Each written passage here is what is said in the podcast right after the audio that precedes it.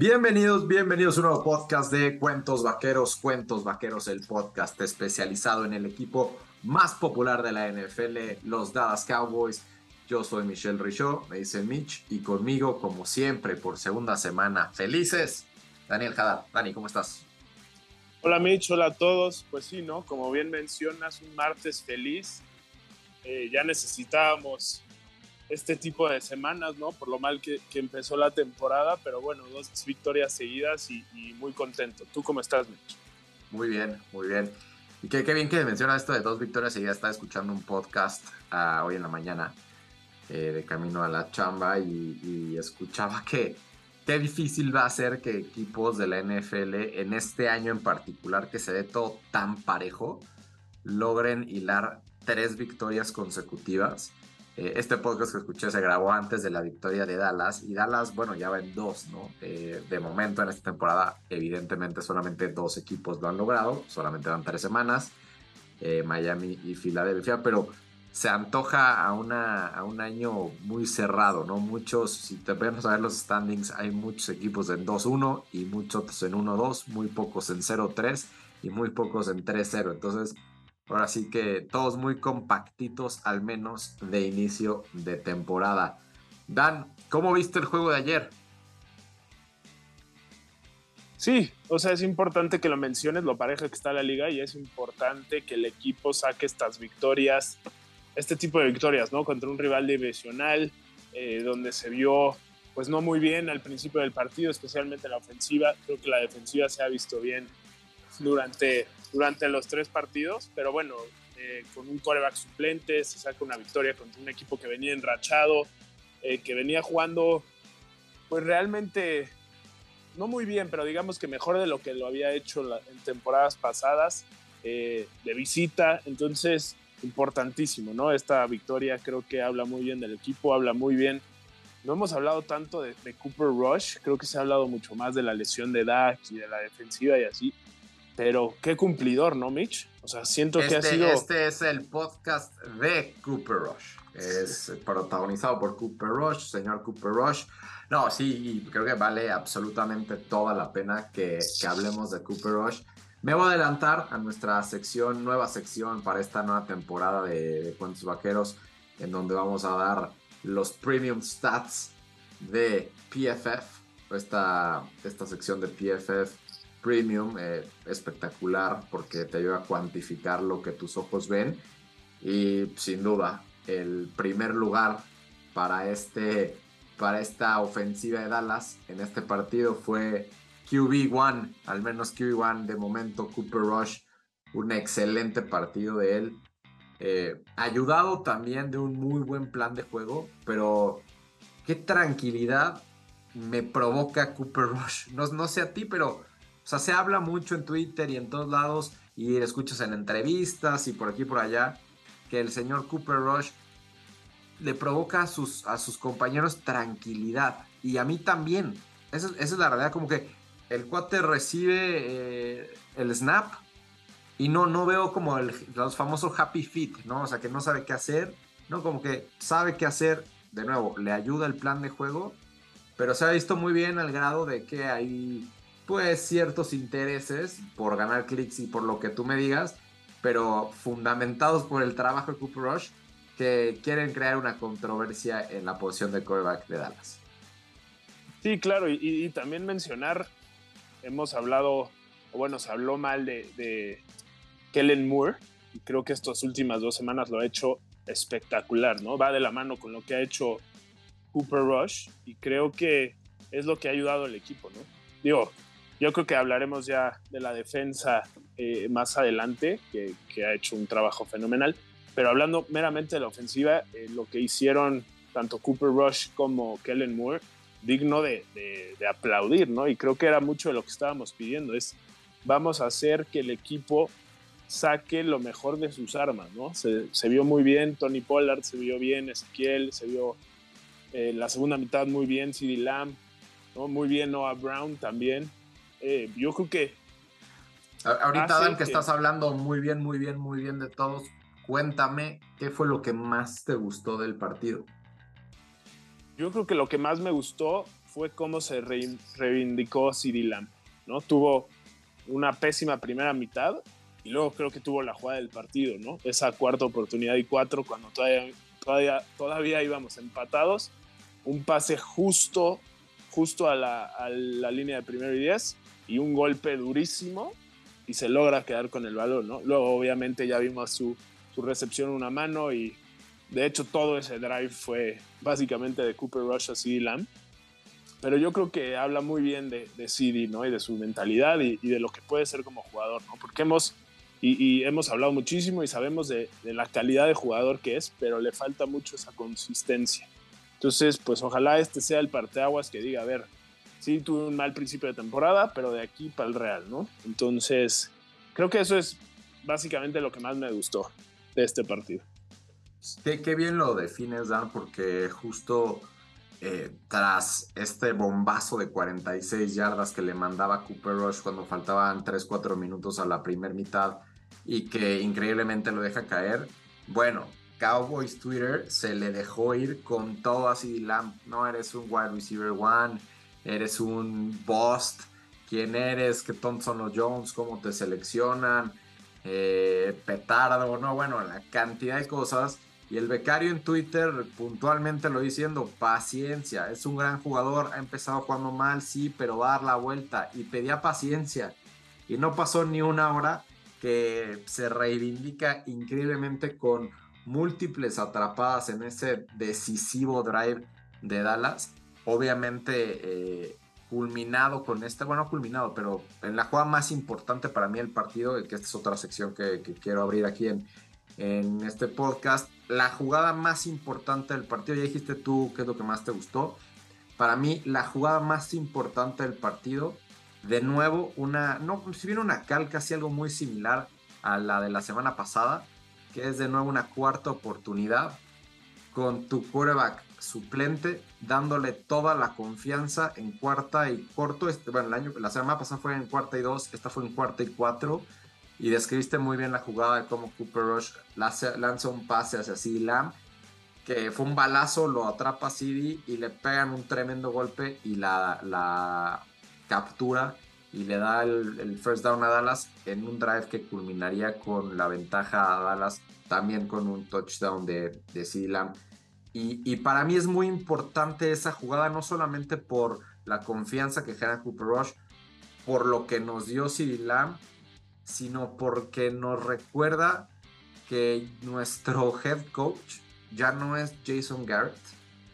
Porque creo que vale, porque vale la pena, Dani, eh, darle su lugar a Mike McCarthy y a Kellen Moore.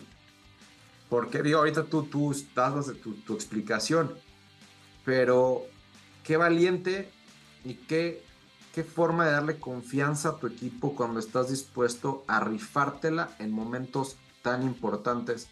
Dani, dime por qué para ti crees que es tan importante o la gran diferencia de tener a Mike McCarthy en lugar de a, a Jason Garrett. Sí, justo estaba, estaba leyendo un dato hace rato y creo que digo, es importante mencionar que para mí sigue habiendo mucha diferencia entre un buen head coach y Mike McCarthy, como lo hay entre Mike McCarthy y Jason Garrett, ¿no? Y el dato que yo veía era, Mike McCarthy sin Dak Prescott va 7 siete, ganados, 7 perdidos. Y Jason Garrett, cuando no tuvo ni a Tony Romo o a Dak Prescott, 1-13. O sea, habla de que cuando se lastimaba tanto Romo o Dak, el equipo estaba perdido con Jason Garrett. Y aquí Mike McCarthy está sacando a flote lo que es un equipo con tu coreback suplente, ¿no? Y hemos visto en la NFL lo difícil que es ganar con un coreback titular. Y ahora, añádele que se lastima y juega un coreback suplente que al final, pues, realmente, digo, Cooper Rush ha jugado muy bien, pero no tiene nivel para ser titular en un equipo de, de la NFL, ¿no? Entonces, pues es importante eh, darle el, el, espaldarazo, digamos, o el respaldo a, a nuestro coach, porque lo hizo, lo ha hecho bastante bien. Y eventualmente volverán a mandar una jugada así y no saldrá. Pero créeme que los jugadores se contagian, ¿no? Cuando confían en ti y cuando los resultados te apoyan, pues qué mejor. no fue una locura lo que, lo que pedía Mike McCarthy, pero el momento del partido así lo pedía, las estadísticas así lo avalaban, así es que eh, al menos yo estoy muy contento con, con, con, las decisiones y obviamente con la ejecución. Claro, y, perdón que te, te, interrumpa, pero no se juzga eh, de acuerdo al resultado, ¿no? Se juzga desde antes, ¿no? O sea, se la tenía que jugar, era cuarta y cuatro, estabas por ahí de la yarda que era como cuarenta y pico del otro lado, y pues te la tienes que jugar, te da más posibilidades de ganar el juego. Entonces no hay que juzgar a través del resultado, lo dijiste, aquí salió y en otros momentos no va a salir. Pero bueno, creo que por lo menos en este partido, eh, en este inicio de temporada, Mike McCarthy no lo ha hecho tan mal. Y también mencionar una jugada que pasó desapercibida y que al final se acaba siendo irrelevante porque no, no cambió el transcurso del juego, pero al final de la primera mitad nos cuestionamos mucho, bueno, me cuestioné yo un, timeout que hace Mike McCarthy faltando 8 o 10 segundos para que culminara la mitad. Eh, y tenía la pelota Nueva York. Bueno, creo que faltó un poquito más. 8 o 10 segundos la tuvo Dallas cuando acabó la jugada. Eh, obliga a Nueva York a tomar la decisión de si hacer un punt, si jugársela, si hacer qué. Nueva York se la juega, pase incompleto bola de Dallas y un pase rápido a, Simi Fejoco, curiosamente, eh, de 12 yardas, buen pase Cooper Rush, le permite a Brett Maher un field goal de 59 yardas, lo falla, no pasa nada, nos fuimos al vestidor. Pero es de esas decisiones que dice, puta, es que le diste chance a Nueva York para que anotara o para que te afectara eh, cuando ya va a acabar la mitad o lo hiciste pensando precisamente en lo que acabó pasando, ¿no? Darle una nueva oportunidad a tu equipo de meter puntos. Creo que eh, pues este análisis, al final, repito, fue intrascendente en el marcador la, decisión, pero se ve que Mike McCarthy está tomando buenas decisiones. Me, gusta lo que está haciendo. Eh, es algo que él presumía iba a cambiar de sus días de Green Bay a ahora. Creo que lo ha hecho criticable en algunos momentos, pero esta, esta temporada, al menos esas decisiones, a mí me han gustado. Yo esa no la defiendo tanto, pero bueno, al final le salió y, ni hablar. Creo que, creo que ahí se equivocó, pero, pero bueno, sí, como dijiste y como lo, lo había dicho él antes, pues por lo menos se ha notado un cambio, ¿no? Entonces, pues sí, hay que quedarnos con eso y, con la buena versión de, de Mike McCarthy y hablar extraordinariamente bien de nuestro coordinador defensivo en Dan Quinn, que no lo hemos mencionado mucho este inicio de temporada, pero bueno, lo está haciendo de, forma fenomenal, ¿no? Y, y este récord que tenemos contra los gigantes, acuérdense, es rival de división, es un equipo que odiamos y vamos 10-2, 10-2, ¿no? Si no me equivoco, desde que desde la era de Dak Prescott, entonces siempre es bueno ganar y ganar en Nueva York sabe mejor entonces, creo que sí, un, buen lunes para todos. De acuerdo, y ahorita que estabas hablando de la defensa, te doy los cinco mejores jugadores del partido de acuerdo a PFF. Chauncey Goldstone, el primer lugar con una gran calificación, eh, pero solamente con 11 snaps. Y para mí el jugador del partido, Damarcus Lawrence, en segundo lugar con 39 snaps. Después le gusta jugar bien contra los gigantes? Y de acuerdo. Y, y, un premio a su esfuerzo, tener, tener los, los sacks, ¿no? Que se le critica a DeMarcus que todo lo bien que hace no se refleja en capturas de quarterback. Bueno, el partido de ayer fue la excepción a eso, tres sacks y contra la carrera estuvo increíble, que es su fortaleza, ya lo sabemos. Curiosamente, en el touchdown de, de Saquon Barkley no estaban en el terreno de juego ni Micah Parsons ni de Marcus Lawrence y se notó, ¿no?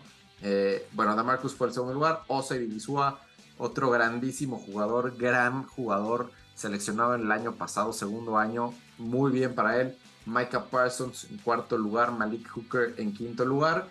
Y los últimos cinco lugares, de abajo para arriba, Kristen Hill, Israel Mukwamu, Anthony Barr, que por ahí se comió unas Anthony Barr, Jordan Lewis y Kelvin Joseph. Desafortunado accionar de Kelvin Joseph que en los pocos snaps que tuvo tuvo penalties. Eh, no, no, me, no me gustó. No sé si entra demasiado revolucionado en los pocos snaps que tiene. Creo que se tiene que concentrar porque es un jugador con mucho potencial que quizás está viendo frustrado porque delante de él tiene a Anthony Brown, obviamente a Trevon Diggs y a Jordan Lewis, quizás está tratando de hacer demasiado con los pocos snaps que tiene. Sí, totalmente de acuerdo. Creo que se vio, sí, ese pick está empezando a doler, pero bueno, veamos, iremosle chance a la temporada que progrese y, para tener ya una reacción, ¿no? Porque, pues sí, se gastó una, un pick de segunda ronda en, en Kelvin Joseph y ha dado muy poco de qué hablar, ¿no? Todo para mal. Entonces, pues sí, habrá que esperar. Para cerrar el partido de ayer, partido Monday Night, eh, tenemos que ser eh, lo más objetivos posible. Dani, dime qué no te gustó del partido. Complicado, ¿no? Creo que fue un partido bastante, bastante completo. Te voy a ayudar, te voy a ayudar. A ver, venga. A mí no me gustaron la cantidad de penalties del equipo. No, ahora sí, he hablado en los últimos 15 minutos muy bien de Mike McCarthy. Y esto es algo que es parte de él sin duda, la disciplina del equipo, la concentración, el mensaje de disciplina, evitar penalties, tiene que venir del head coach. Y ayer, entre las cebras que sí hay que aceptar, nos jugaron terriblemente mal. Eh, par de jugadas que pudieron haber acabado con el partido muchísimo antes, eh, quitarnos mucho sufrimiento. Fueron mal juzgadas por, por las cebras al no lanzar penalties en contra de la defensa de, de los Giants y bueno, también hay que decirlo, se marcaron muy, muchos penaltis en contra de la defensa de Dallas, uno que otro en la, de la ofensiva de Dallas, pero penaltis bien marcados y que nos costaron mucho. ¿no? Nos detuvieron en avances ofensivos o le dieron aire a la ofensiva del rival. Así es que no fue desastroso porque ganamos, pero coqueteó con, con el desastre. Así es que es algo que tiene que limpiar eh, el equipo de coaches. Sí, totalmente. Y se viene desde la temporada pasada, ¿no? Entonces. Dallas pues, fue el equipo más, más perjudicado por los penalties del año pasado. Sí, cuesta trabajo entender cómo sigue así, porque literalmente nada ha cambiado, ¿no? Entonces, pues sí, ahí, ahí tiene que ser un tema de cocheo, tanto Dan Quinn, porque sí vi más pañuelos en la defensiva y aparte pañuelos bastante tontos. Eh, entonces hay que corregir eso y entre antes se haga mejor pero bueno, es mejor corregir mientras se gana que corregir perdiendo, ¿no? Entonces, pues sí, creo que debe ser un tema importantísimo para esta semana y para el, futuro de la temporada. De acuerdo, Dan. Pasemos al previo del partido de la semana 4, eh, partido en el horario poco habitual para Dallas, domingo 12 del día. Ya no me acuerdo si este horario te gusta para Dallas o no.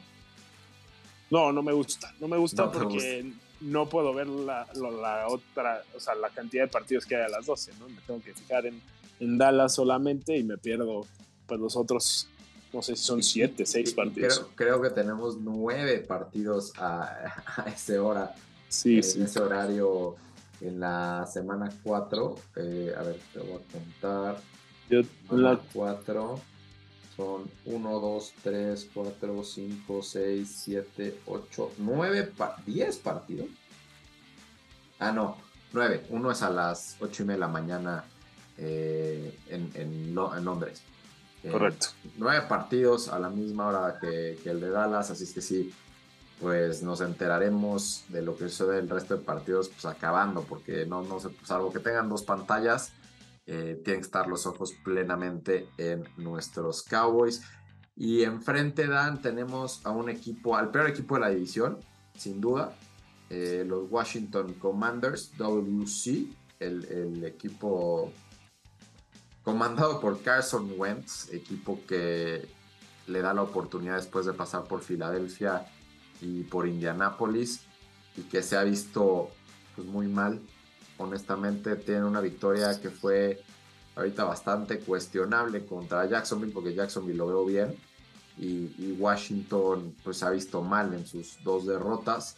La última pues, muy, mal contra vapuleado contra Filadelfia, que pues, ya no sé si Filadelfia verdaderamente es muy muy bueno o sus rivales simplemente no le han exigido.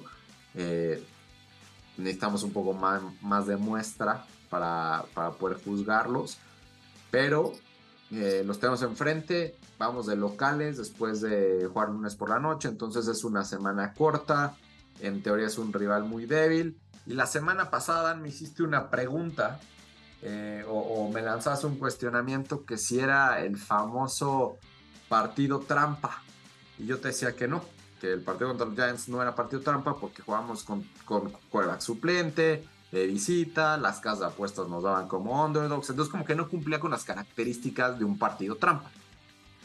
Este partido raya con esa definición, creo que todavía no lo es, porque seguimos jugando con nuestro quarterback suplente, porque tenemos eh, muchos lesionados, que quién sabe cuántos vayan a regresar, pero coquetea con la definición del partido trampa. ¿Tú cómo lo ves? Sí, de acuerdo. Yo no sé si Washington es el peor de, la división, sigo creyendo que es, que es Nueva York, pero bueno, sí tuvo ese juego bueno contra Jacksonville, pero sí ha quedado muchísimo a deber, ¿no? Entonces creo que es un, muy, un juego muy importante para nuestros vaqueros, porque sí, nuevamente mencionamos, vamos con nuestro quarterback suplente y entre más victorias pueda sacar para que Dak se recupere al 100%, pues mejor, ¿no? Entonces, híjole, no sé si este lo consideraría juego trampa. Entiendo que pues Dallas tiene un día menos de descanso, pero va a jugar de local. No sé, no sé si lo considera así, consideraría así. Creo que va a ser un juego reñido, como han sido todos los que ha participado Cooper Rush.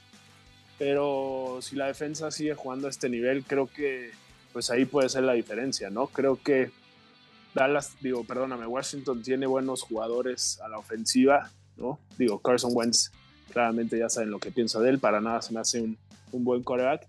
Pero bueno, tienen a Antonio Gibson, tienen a Curtis Samuel, que está jugando muy bien y ha logrado una muy buena conexión con, con Carson Wentz. Tienen al novato Johan Dodson, que está jugando bien. A Scary Terry, que sí, es muy bueno. Correcto que Jugadorazo para tu equipo de fantasy. El equipo de fantasy, quien sea, es gran, gran wide receiver. Correcto. También hay que mencionar que lo que ha hecho Terry McLaurin contra Trevon Diggs es, o, más bien lo que ha hecho Trevon Diggs contra, contra Terry McLaurin es digno de admirar, ¿no? Creo que el último partido tuvo cero yardas. Entonces... qué buen dato. Sí, es, es, va a estar buena, ¿no? Porque Vamos a tener que ver a Jordan Lewis también, a Anthony Brown. Ese, creo que ese matchup va a ser el, el matchup del partido. Y, pues al final la defensa nos ha demostrado que ha parado buenos quarterbacks, buenos equipos y demás. Entonces, pues habrá que ver. Yo tengo, eh, en este partido contra Nueva York, perdón que me regrese, ¿no sentiste que cinco sacks se quedaron cortos? Y fue mucho por la gran habilidad, porque hay que mencionar, Daniel Jones tiene una gran habilidad para moverse dentro de el pocket y evitó con sus piernas y con su agilidad muchos sacks.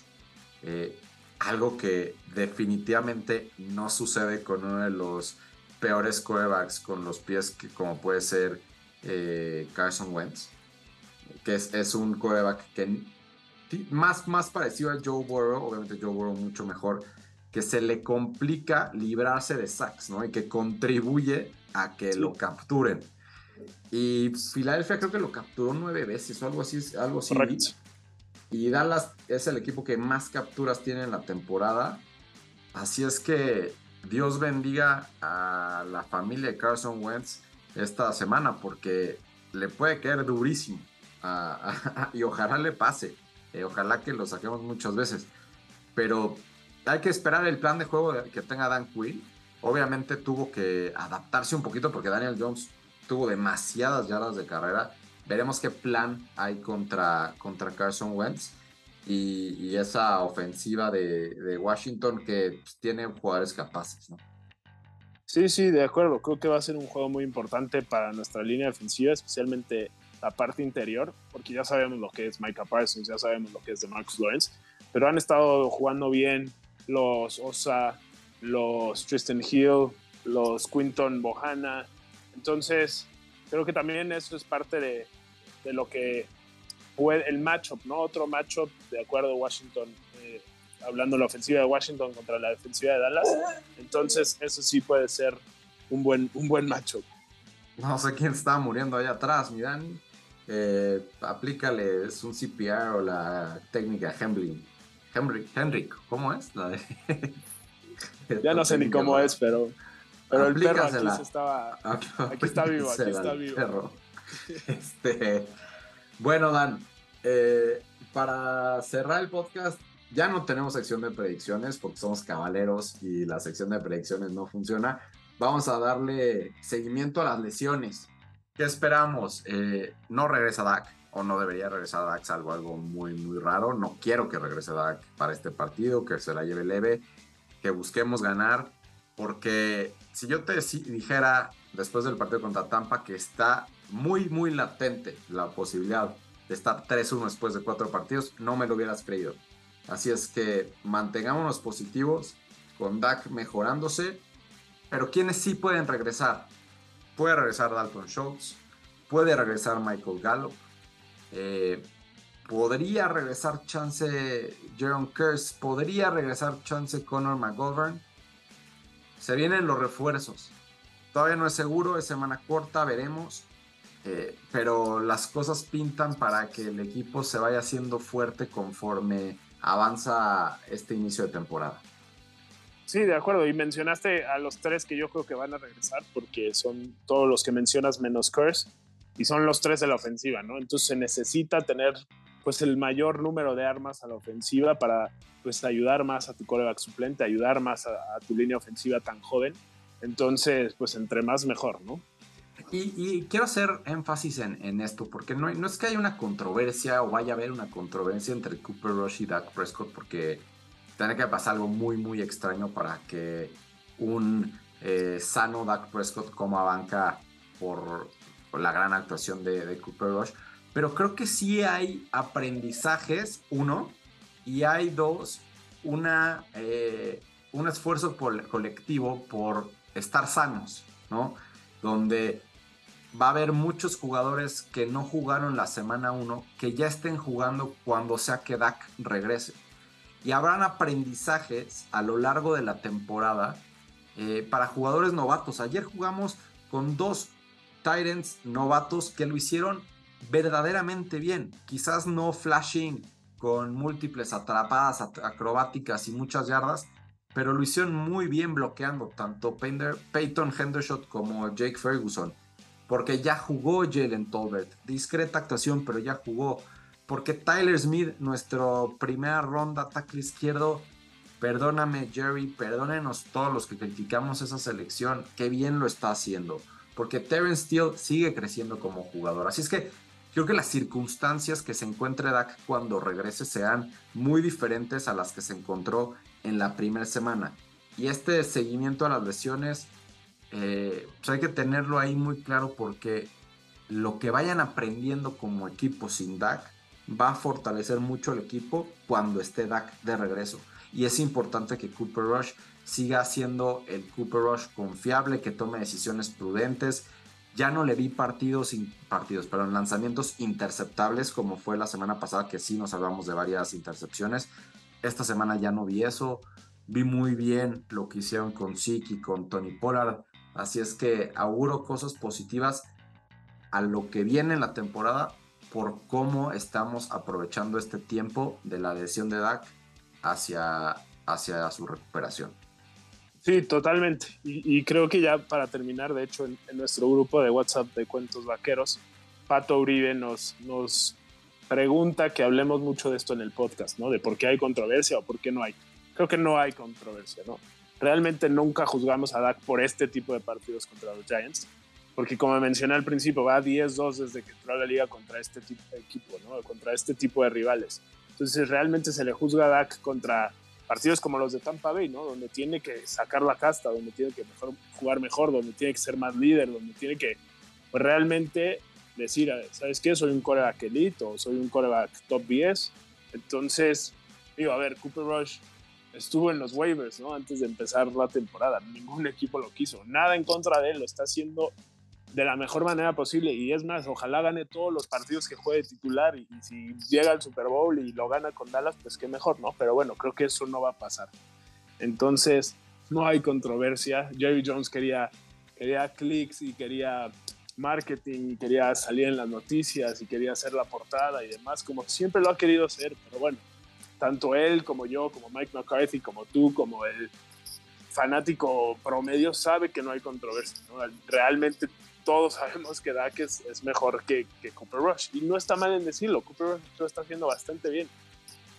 Pero bueno, tiene un récord, tiene un récord envidiable eh, en la NFL. Tres partidos jugados como titular, tres victorias, incluyendo dos de ellas en prime time. Es el anti-Kirk Cousins. Exacto. Eh, y, para mí, para mí, este partido que viene es importantísimo porque a pesar creo que concluimos que no es un partido trampa, ¿verdad? Pero sigue siendo un partido importantísimo porque es partido de división. Ya mencionamos lo cerrado que está la NFL y al final estos partidos cuentan muchísimo porque son divisionales, porque importan más en los tiebreakers, porque ahorita estamos, estamos con buen momentum y no queremos romperlo. Así es que ya quiero yo tener el podcast de, cara a la semana 5 y que estemos 3-1 y que estemos contentos y entonces podemos especular con otras cosas. Pero de momento hay que ganarle a Washington porque es un partido divisional, porque se han complicado estos partidos teóricamente fáciles. Hay que ganarlo, hay que mantener el invicto en la división. Ganamos los 6 la temporada pasada, llevamos uno esta temporada, se ha ganado que sean dos después del domingo a las 3 de la tarde, que ya haya acabado el partido. Y eh, que sigamos felices, que veamos para adelante al partido que sería después contra Los Ángeles y finalmente el tan esperado Sunday Night contra Filadelfia en Filadelfia, donde ahí puede ser realista que regrese Dak Prescott. Eh, Dan, esto de mi parte. Ah, bueno, si gana Dallas a Washington, habrá premio. Había premio, se prometió en, Twitter, habrá una gorra que se rifarán a los, entre los followers de, Twitter. Esténse pendientes por ahí. Eh, síganos, arroba cuentos vaqueros, arroba Mitch al final, arroba Anito Hadab. Cerramos, Dan, ¿algo más? Esto de mi parte también, Mitch. Ojalá salgamos, estemos igual de contentos el siguiente lunes. Espero que así sea. Gracias a todos y nos escuchamos dentro de ocho días. Que estén muy bien y hasta la próxima.